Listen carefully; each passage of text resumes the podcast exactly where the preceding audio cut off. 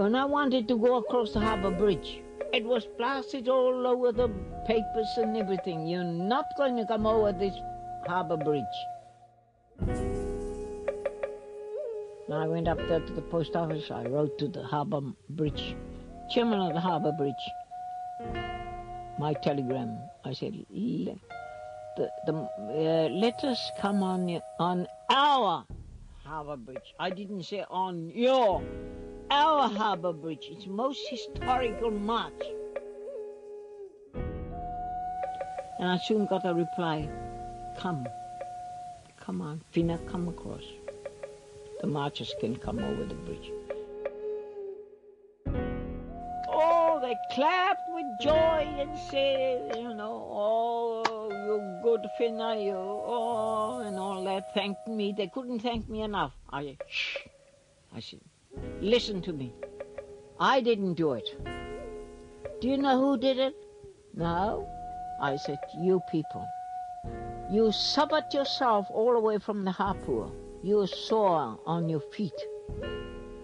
You try to march, even you're sore. I said, all those pains is rewarded.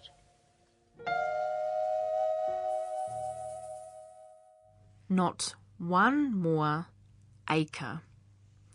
That was the catch cry of the 1975 Land March led by Te Rarawa Kuia Whina Cooper. This year marks the 40th anniversary of the Land March that began in Te Hapua and ended on the steps of Parliament on the 13th of October. The people delivered a memorial of rights signed along the way by rangatira of the marae the group stayed at. What started with 40 to 50 people swelled to 4,000 people by the time it got to Wellington. As part of the commemorations, a panel discussion was hosted at the National Library. The panellists were there 40 years ago and each had a role to play. Cyril Chapman held the Pou Whenua. Vivian Hutchinson suggested the land march to Whina Cooper, and David Williams was part of CARE, or the Citizens Association for Racial Equality. Tonight we dedicate the show to those who took part in the march. You'll hear archival recordings from 1975 and 1976 and excerpts of this week's panel discussion. Cyril Chapman, uh, who's from the Kohatsu Takahapu in Ngāpuhi in the north, he's the manager of Tautoko FM in Mangamuka. But in 1975, when he was 20 years old, he carried the carved Pou Whenua for much of the land march, and also during the 2004 foreshore and seabed hikoi. And beside um, Cyril Vivian Hutchinson, a community activist and social entrepreneur from Taranaki. In 1975, he was working as a journalist in Auckland as a 19 year old, where he met this kuia, Whina Cooper, and suggested the idea of a land march to her, based on, as you'll see when you go up to the exhibition of his time growing up at, uh, in Taranaki, spending time at Parihaka beside that redoubtable kuia Auntie Marge Raukupa there as well. So, but I want to acknowledge that Vivian has played a very important role in recording the memory of the march, and he donated his collection of papers and media coverage relating to Te Ropu o Te Matakite to the Turnbull Library, which I was able to use to research the um, exhibition that you can see upstairs. Now, third, Kai Kōrero, David Williams, holds a personal chair as Professor of Law at the University of Auckland. He's also worked as an independent researcher and barrister with a particular interest in treaty research and scholarship. But as he also says on his website, he has a background as an activist in the CARE uh, group, which was the Citizens Association for Racial Equality. And as it said in the annual report he sent to me from 1975, it was a pressure group concerned about race relations and racism. Included all sorts of people in its membership, like um, T. Harawira, H. Clark, these people who've gone on to do, Joris de Bres, people who've gone on to do all sorts of interesting things. As Secretary of Care, he became involved with the Land March and also events which followed, including the Bastion Point Takaparawhau occupation in the 1970s. So, please join me in welcoming our panel. Kia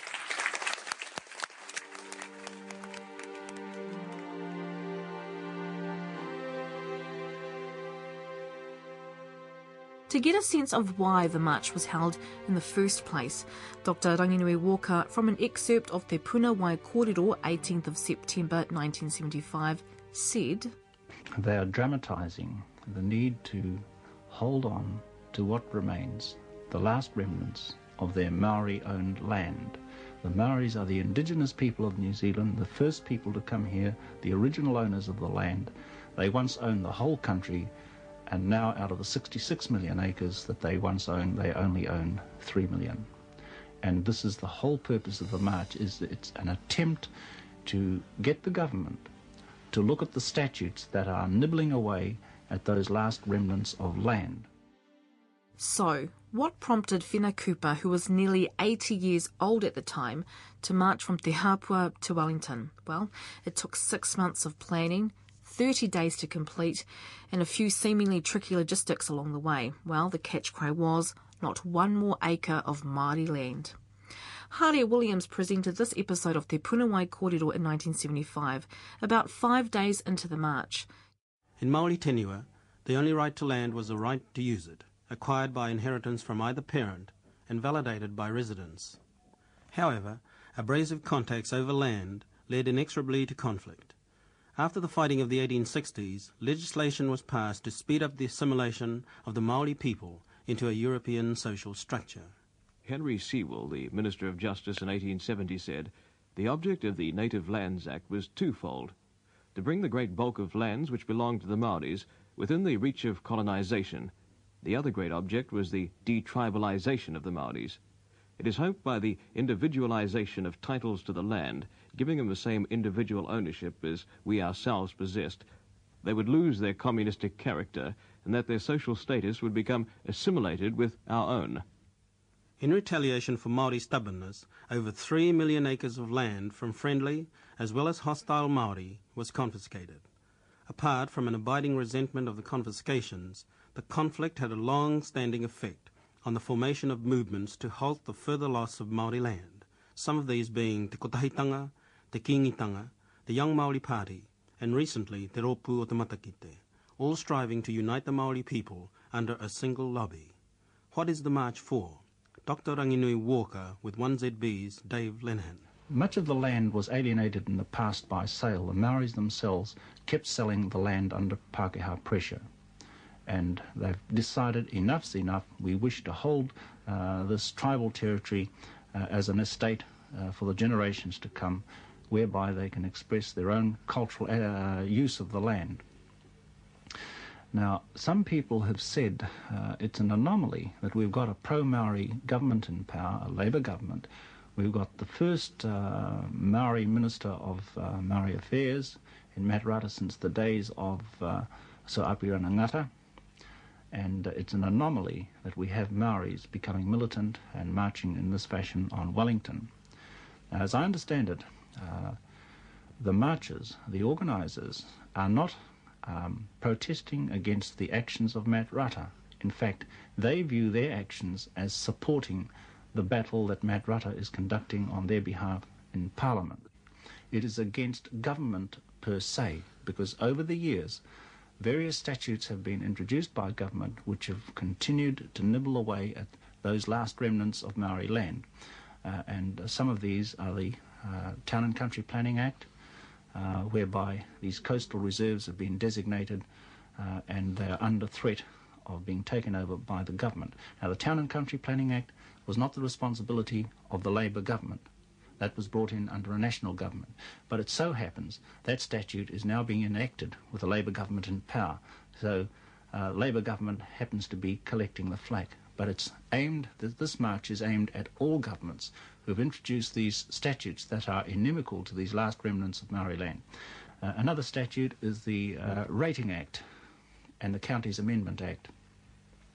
Now, under this, these two acts, uh, it is now possible for uh, county councils to bring charging orders against um, uh, land that's fallen into arrears of rates. They can uh, sell up the land and recover their rates arrears. Now, Mr. Rata uh, has uh, introduced legislation to slow this down, uh, and he's done a good job there.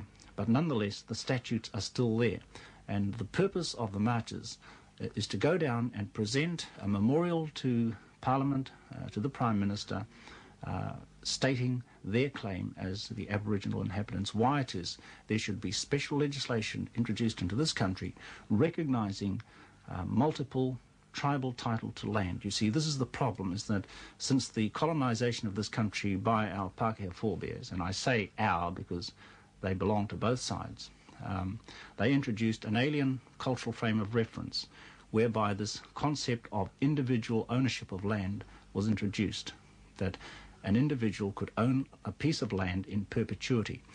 Now, even English philosophers have questioned this notion, the temerity of man to think that he can own land forever and ever. It's ridiculous because we're here to inhabit this planet for three score and ten, and then we pass on, the land remains. And that it's epitomized in a Maori uh, aphorism man perishes, but the land remains. And so th- these are some of the points uh, behind this march to Parliament. It's against government as such for the, these inimical statutes, because not only are they affecting Maori land, but they're also affecting Pākehā land. Uh, the, you know, the Albany orchardists are a case in point. The Public Works Act hits everybody, Maoris and Pākehās. Similarly, the Petroleum Act threatens some of the clauses of the Treaty of Waitangi. So these are the, uh, uh, the acts that they're going to talk about uh, when they get down to Parliament.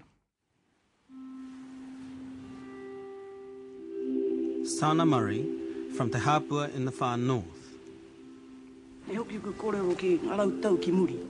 Mātu te tatunga mai ngā Pākehā ki tēnei motu.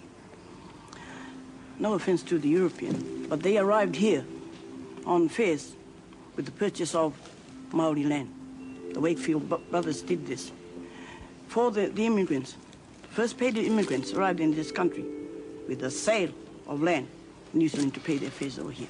Therefore, what they arrived here was actually the clothes they had on and the knowledge, the laws, to actually take over the control of this country and its people, including the land legislation we're talking about today. What we're trying to do now is to find the solution to moving, not so much of the tribal issues, but to try and make the education of these young people of today that's in the universities to seek a way to unite our people. Whereas we, the Maori people, are at the lower level when we actually own and actually have the control of this country. If history is correct, it's, it's that our ancestors were here. We should be at the same level of control, the, the money level. We should be shareholders of every industry in this country. Saana Murray of Ngāti Kuri passed away in 2011. She was 90 years old at the time of her death. She was one of six iwi claimant groups, Ngāti Wai, Te Rarawa, Ngāti Kahungunu, Ngāti Porou and Ngāti Koata, of the Wai 262 claim. The claim sought recognition and protection of cultural and heritage rights, including indigenous flora and fauna, Mātauranga Māori, and traditional knowledge.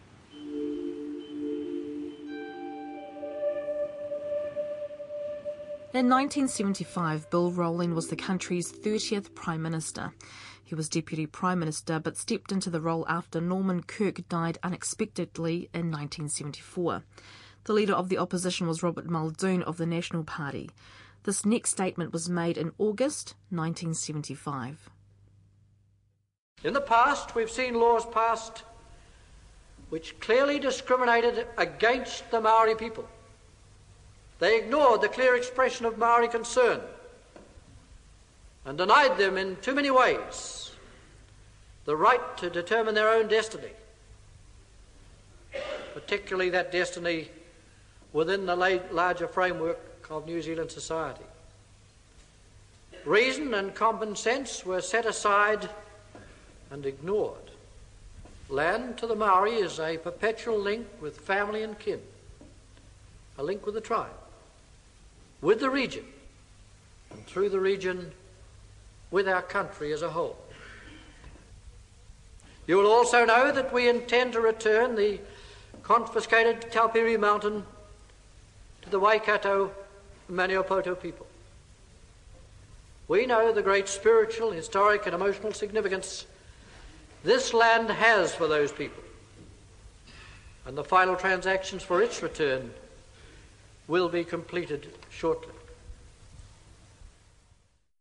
A man who has expounded the concept of looking at cultural matters in the context of one's own tribal boundaries, Tuhoetanga, John Rangihau. May I clarify this point about uh, land and what it means to Maori? Uh, okay, you know, if you have a look at the creation myth of Maori, you know, Papatuanuku was Mother Earth, right?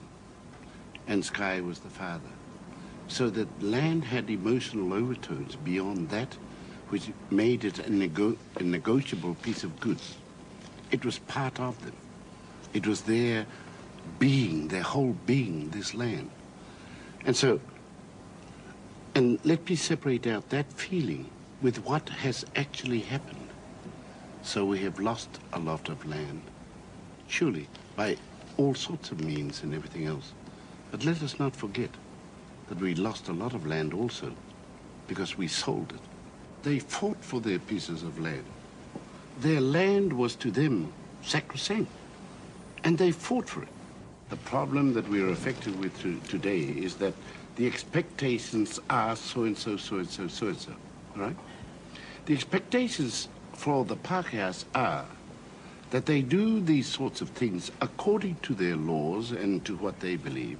And they expect us to react to them favorably. And if we react to them unfavorably, suddenly they have no answer. Let me be very practical about my own situation in the Tuhui city. All right? Let me be practical and say this. You know, they're in the most inaccessible country in the North Island. You can say what you like about how they were driven there, but they were there. You know, that's fact. Okay. The first time the land was confiscated because somebody came in, did a dastardly act, and land was confiscated as a result. It wasn't, uh, you know, it wasn't up to them that, that this man who came in didn't come from Tuhoe, but they wanted the land anyway. So they confiscated from Whakatōhea to Tuhoe to Te Teko. That's right. And in fact, it was the Tuhoe people who actually apprehended the man and brought him to justice or whatever it was. One, Te Kooti Arikirangi, hero according to me, rebel according to other people. But he was thrown in there and suddenly we got caught up again in the turmoil of having to look after some people. You know, let's face it, the last fire, the last uh, rifle was fired in New Zealand in 1916 by Rua and his people. But by the police, who got a little panicky against Rua and his kids who ran around. 1916, that wasn't too far away. You know, so what does it mean in, in total terms? For me, it means this. All right, we have lost this land for many reasons. We have a number of things that we are going now. At the moment, though, the ball is in my court because the government at the moment has said to us, well, what do you want? Hmm. And we are holding it up. Te rōpū o te matakite, to mean those with foresight, began the march with about 50 people in Te Hapua. Now, on the way down to Wellington, they would stop at various marae. Hannah Jackson from a 1975 interview. What is your biggest impression of the march that you took part in? Well, the biggest impression was the feeling that overcame all of us of how the spirit of the ancestors seemed to be with us, and our spirits were very, very high. The uh, the groups broke up into three. Some went to Cape Reinga, some went to Spirits Bay, and we joined in the march just before they got to that point of meeting. And the group that came from Spirits Bay were held up because they hadn't anticipated how long the march would take, and someone was sent over to see how they were coming along. We were even offered a lift to get them, um, bring them back over to us. And the beautiful thing was that they refused the lift. They said, if we are running behind, if we are behind time, we will run to catch up. And we had an old man in his um, 70s who was in that walk. And I think this is an indication of how we how we felt. Uh, as a member of Ngā Tamatoa, we were very honoured when Te Ropu o Te accepted the idea of commencing the sacred march on the September the 14th, which is the beginning of National Māori Language Week. We think the language and the land cannot be separated, and we went up to Te Hapua to support the people in the march. When you say you felt the spirits of the ancestors were with you, can you explain that for me a little better? Did you really feel a kind of physical presence? I think the, the presence was, was amongst us all, the emotional feelings, the feeling that we could have ran all the way. The, the discomfort to our feet was not felt by myself. I was literally running, uh, lots of other people were running. The emotional, the the happiness that I experienced was being experienced by all the other people around us. The little baby who was carried in the kit, the old lady, there were two old ladies who were walking along who refused to be put, put in a car and, and taken to their destination. This is an indication of how we were marching with the spirits of our ancestors, and that's how I felt when we left the marches yesterday afternoon. Well, now here you are, 24 hours later. How does the, your body feel now? Is it sort of protesting a little bit? Well, I don't know whether it was the the medal of, that Whina Cooper, Nana Cooper gave to us of St. Christopher combined with the spirits of our ancestors, but I did run for about two two miles, just jogging along. My spirits were so high, and yet my feet, although they were very sore last night, and I had a bath and put them up, um, I am suffering no discomfort at the moment. What were the conditions like for the actual march yesterday? The conditions were, it was a beautiful fine day, as Nana Cooper had predicted. We had a lovely day. I think this was seen from our people's point of view as a good sign. They had the church service in the morning, and then from there they broke up into groups and the march commenced. Cyril Chapman now runs Tautoko FM, the iwi radio station in Mangamuka. Forty years ago, he held the pou whenua, a carved wooden po to symbolise places of significance. At the start of the hikoi, right to the end, he explains to Paul Diamond what it was like to be involved in the march. Um, I was only 20 years old. Uh, I was just like, uh, I say, the, the hupe fellow from the Hokianga, um, who um, hadn't, hadn't uh, had much experience. I had no big political view. Uh, but what it is, I, I, was raised in a, a little place called Mangataipa, and Mangataipa was known by the world as those people who who were very uh, staunch uh, to uh, to whenua. Um, I, I, grew up with the stories from my grannies, uh, from my uncles and aunties who talked about um, lying on the road when they tried to uh, to take our put a road through our burial ground. my grandparents were jailed in the 50s for re going back to our, original papakainga. So uh, that was all part of, I suppose, a, a longer journey. And uh, I was living in Tamaki Makaurau at the time. I met uh, Vivian as well as Betty Wark, and they were inspirational in me uh, becoming part of uh, the hikoi. I guess it was just that the, the fire in me that was there from many, many generations ago, and was just being expressed through me as a 20 year old from the, from the Hokianga. Vivian Hutchinson. Greetings, everyone, and certainly friends who are in, in the audience here. You know, um, it was a privilege to be working with Whina in this, and um, you know, people ask me how did I get involved in the beginnings of the march. I just really, I was too too young to know that I couldn't do it, and um, so you know, was, there was a great deal of naivety in, in, involved in, in, the whole thing. It was a privilege to be the only Pākehā person involved in the organising um, committee. But um, one of the things that Whina really impressed on us was that this uh, march was going to be an expression of dignity. And, and it wasn't, we weren't going to come down the country shouting at anyone. And she made it very clear right, right from the very beginning there would, there would be no banners, there would be no placards. Um, we were the placards. Um, we were walking over the, the land that this protest was trying to protect. So therefore, you know, we were, we were the mana of that land was coming with us. And um, that needed to be treated with respect. So each day was, was started with prayer. We had all instructions. No one was allowed to go and visit the pub. Um, you know, and uh, no smoking on the march. All this sort of all this sort of stuff was um, no transistors, no, no radios. transistor radios.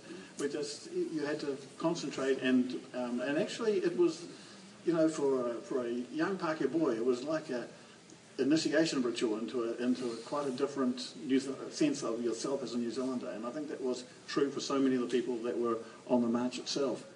David Williams. Uh, so I think uh, for care, um, Matakite Aotearoa was a, a wake-up call for all New Zealanders, uh, and we took it as our responsibility in care to uh, make sure it was a wake-up call for Pākehā. Um, and uh, in 1973, the Kirk government had um, cancelled the Springbok tour of New Zealand, and at that time I was living in East Africa, and I know how joyful African people were that uh, New Zealand government had stood up against racist South Africa. And CARE was mostly known for its anti-apartheid activities. But uh, when I came back home, for me, it was really important that we picked up our responsibilities for issues in our own country.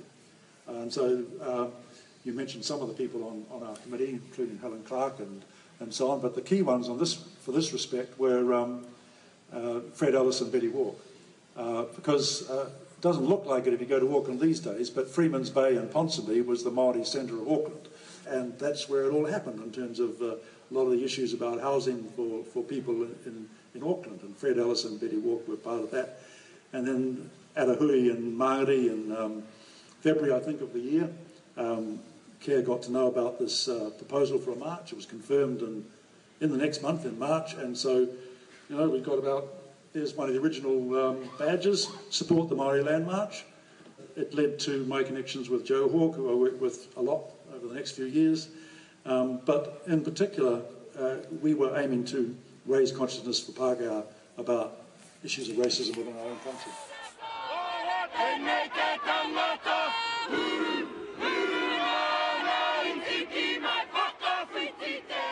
As the hikoi gained traction, so did the media coverage. Not everyone supported the hikoi.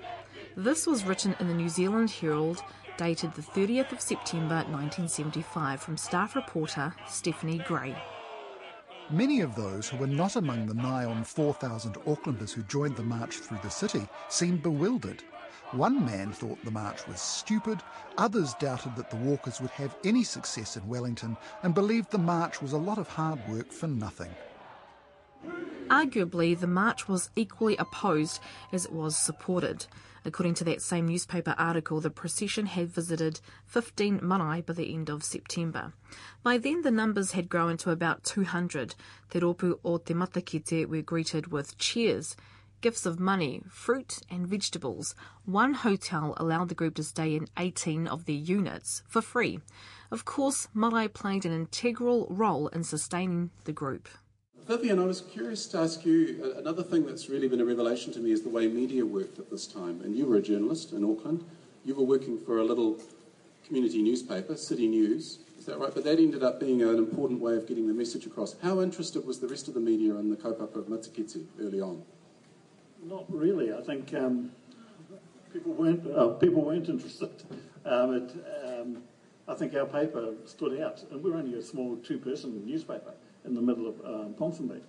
Um, we stood out because we were obviously advocating for it and and um, and um, supporting it. And at that time, people came from all over Auckland to grab our paper to find out what was going on with the land march and, and the preparations.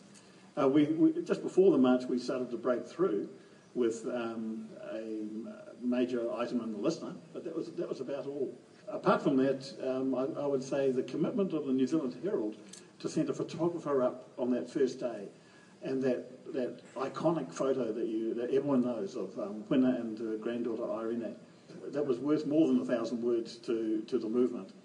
And also Stephanie Gray um, was uh, the reporter there, and every day she followed in a, um, a story about where the march was going. And of course, Stephanie was able to sit there in the evenings and listen to the elders talking about their, their struggles um, and realizing that these weren't historical struggles. These were, these were stuff happening there and then. It was the Town and Country Planning Act there and then. It was the, it was the Rating Act there and then. It was, it was the um, Public Works Act there and then. It seems to me part of the cleverness of the march was that you were reaching people through things like the New Zealand Herald and television were interested and, and, and national radio then as well. But when you were staying at these marae up and down the country, you weren't just, that wasn't just Manaakitanga, that you were actually, there was a chance then to kōrero wānanga with them, and there was a lot of opposition, wasn't there, initially, from Māori to the idea of the march? Yes, there was. um, you know, Whina herself faced um, opposition as she came to different places. Um, you know, they had a long history, she had a few skeletons in the closet, and people delighted in the chance to be able to take her on about some of these um, things. But she she um, she rose to the occasion, and I, I, have to say it took a lot of courage. Those evening things, as, as Cyril was saying, you know, we, we, we put a lot of emphasis on the walking that took place during the day, and you know, all of us did at least 20 miles a day. And um, but what a huge part of the march was those evening meetings. And some Māori who were not in the march but were the ringawera or the cooks to sustain Te Ropu o Te Matakite were very media shy, as you can hear in this next piece from 1975. Right now at Porirua, there's an ecumenical church service taking place for the Matakite marchers, and after that, they can look forward to a hangi. Yesterday I took a walk to the Te Rauparaha Park and I had a talk to the potato peelers and the hangi builders there. I asked one of the workers how long they'd been preparing food for the marchers. What have you been doing? Peeling potatoes? Yeah. And other vegetables. Have you been doing any diving? Yes, we did that earlier. Uh-huh. Not this week though. Where are you keeping the stuff that you dived for then? Well, they've been allocated to at different points. Who organised this? Has it been organised or have you just sort of pulled in? Oh, I wouldn't say it's organised. We've all just fitted in like how we always fit in as a Maori people. It's just our nature. Do you reckon you have enough food? More than sufficient. How do you know? Because you don't know exactly how many people there'll be, do you? Oh, well, but we just know. I think we've got everything on. I think we've got enough. You just know. What sort of food have you got? Kai. Kai. Puha? Have you been, have people been out getting yes, puha? all Maori food. All Maori food. And how many hangis have you got altogether? 20 all told. And all around here or in different Oh, places? 10 here. And, uh, there's two lots of five. And two different marais. The march was now on the home stretch. They visited 25 marae and marched for over 1,000 kilometres. They stayed at Takapuwahia Marae in Porirua. This from 1975. Tom Poata uh, from Wellington, Pōneke. Yeah. Tokomaru Bay, Tairāwhiti on the east coast. How long have you lived in Wellington, Tom? Oh, about off and on, about 11 years. I've lived in uh, in various places, Southland, but uh, for the last period I've lived continuously, I suppose, 10 years in Wellington. What made you go up to Te Hapua to march the whole way down to Pōneke? Well, it's simple, really, because of the injustices uh, related to the land issues, and uh, I believe that uh, the Te Ropu o Matakite have helped to organise a united uh, basis of Maoris, bringing Maoris together, drawing them together on the basis of these injustices, and they're trying in their own way to right them.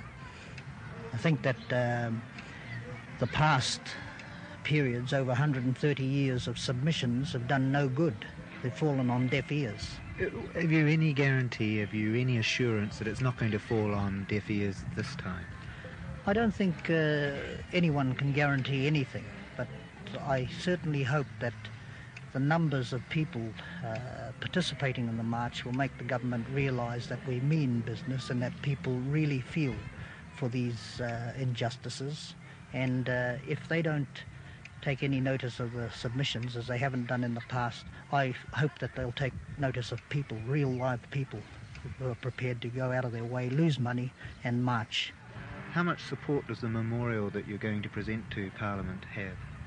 Well, it's got the support of every uh, major chief of the maraes we've visited. When I say uh, major chief, the descendants of those chiefs who signed the Treaty of Waitangi, uh, direct line descendants, and many, many people of importance. It's only these people that are allowed to sign the memorial because that throws much significance onto the actual memorial. Anyone is entitled or allowed to sign the petitions that are going around, but the memorial is reserved to those on a bloodline and with much mana in relation to Maori's ideas of mana, ideals and that. And these people are, are asking, are being asked to sign, and they are signing.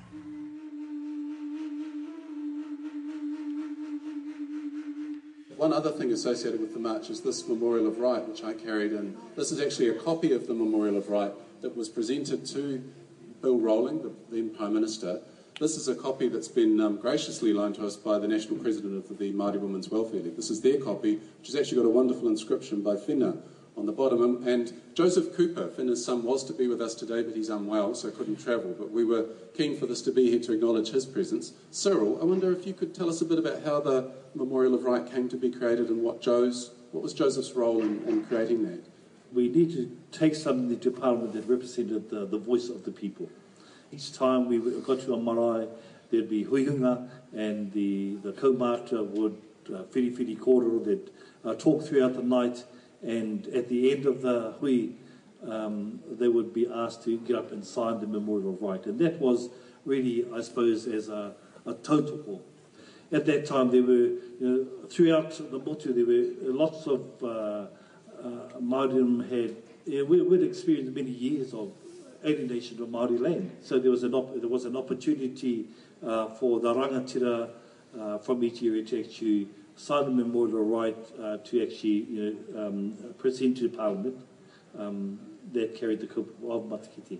There's quite a lot of mystique, I think, associated with it. I think reading the, the clippings in your collection, Vivian, you know, I think Dame Whina and others, I mean, were very clever. There was a real sense of theatre about this document. No one was allowed to see it, photograph it. It was brought out from its little box each night when you were staying at the different marae. Only the chiefs of the marae were allowed, allowed to sign it, and it wasn't actually sort of revealed to the public till it was presented to Bill Rowling. The original's held by Parliament, and at the moment it's on display at Te Papa in the Slice of Heaven exhibition, the 20th century exhibition, so you can see it. We've got the petition, um, which is at Archives, but if you want to see the Memorial of Right, you have to go to Te Papa.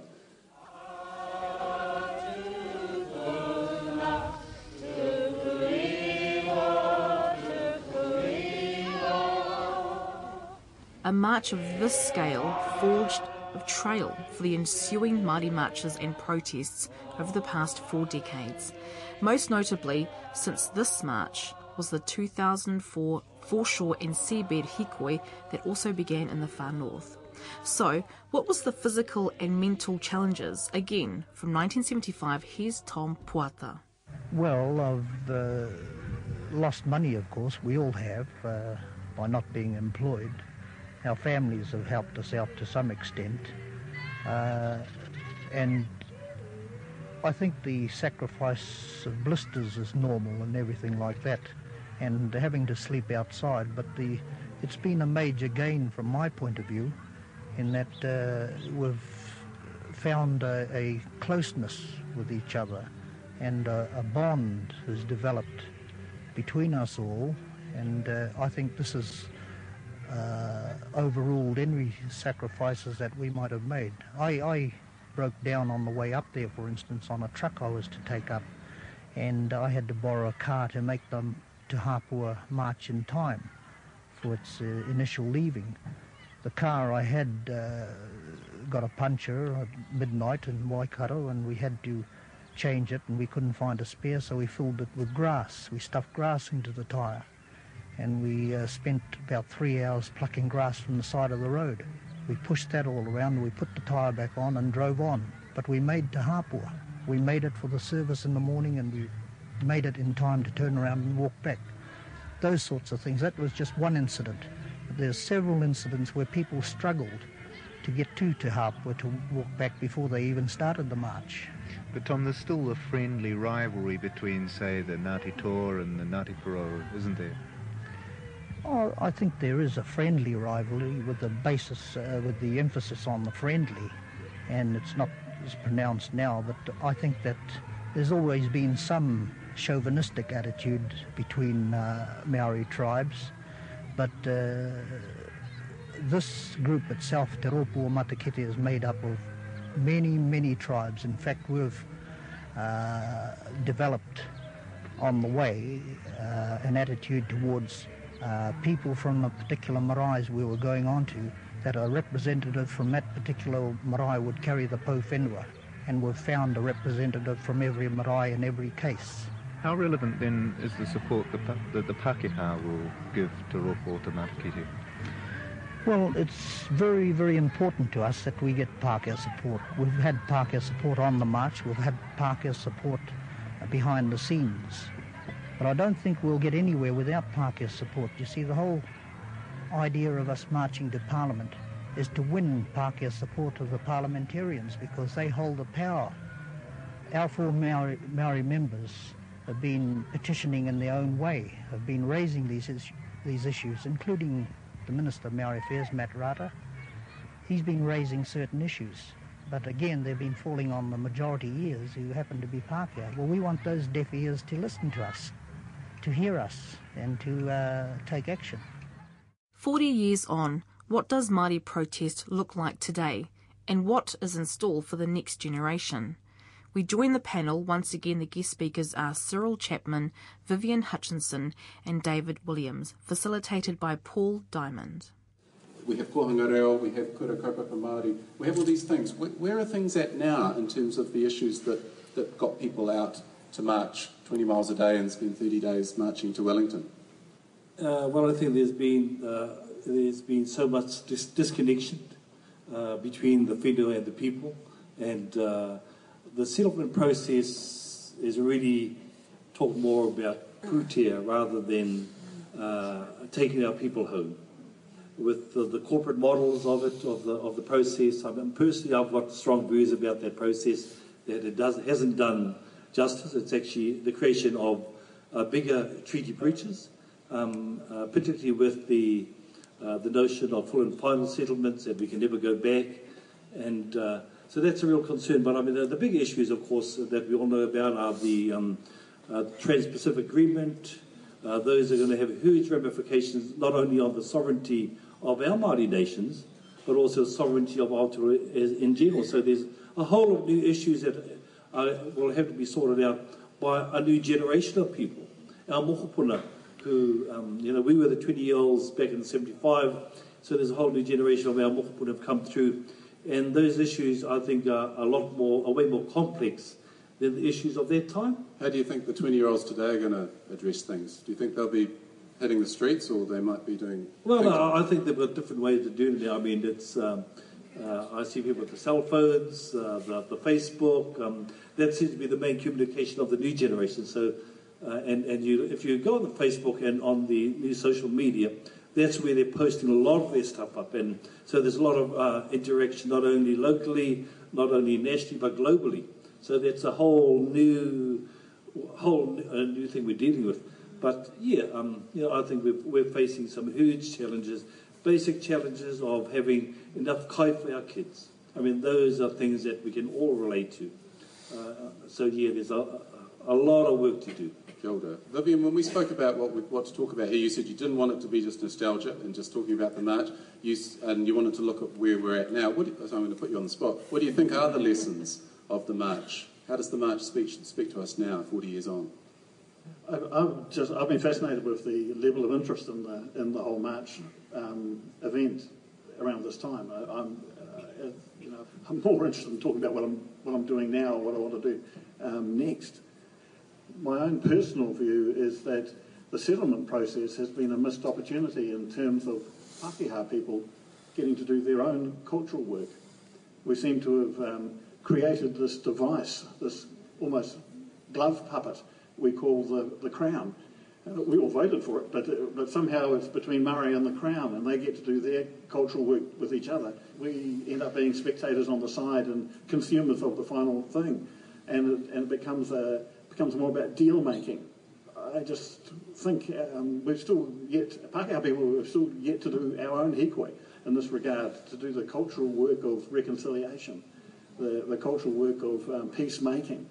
And that's done by sharing the stories, um, sitting with the, the pain of what has taken place together with people, not, not subcontracted out to politicians called the Crown. Um, you know, I would have liked that every time there was a um, settlement somewhere, there was a book where Pākehā could come up and also sign that book. And um, we can say, yes, we're sorry for what, is, what has taken place. And uh, this, this settlement is not in any way Um, you know, it's, it's less than 1% in many cases of the, of the value of what's going on. So it's symbolic in that regard. But we didn't even get to do the, the smallest piece of our own cultural work that needed to happen in terms of reconciliation. When Te Ropu o Te Matakite entered into Wellington, traffic came to a standstill. As mentioned before, they stayed at Porirua. They ended the march on the steps of Parliament on the 13th of October.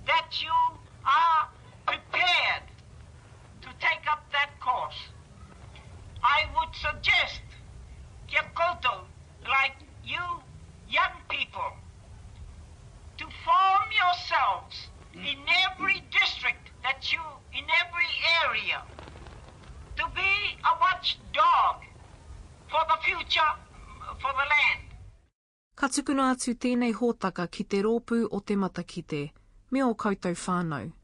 Toi tū te whenua, whatu ngaro ngaro te tangata. Poet Hone Tūwhare. Papa Tuanuku. Earth Mother. We are caressing, stroking the spine of the land. We are massaging the racked, ricked back of the land with our sore, but ever loving feet. Squirming, she rolls over with delight. Hell, she loves it. Hell, we love her.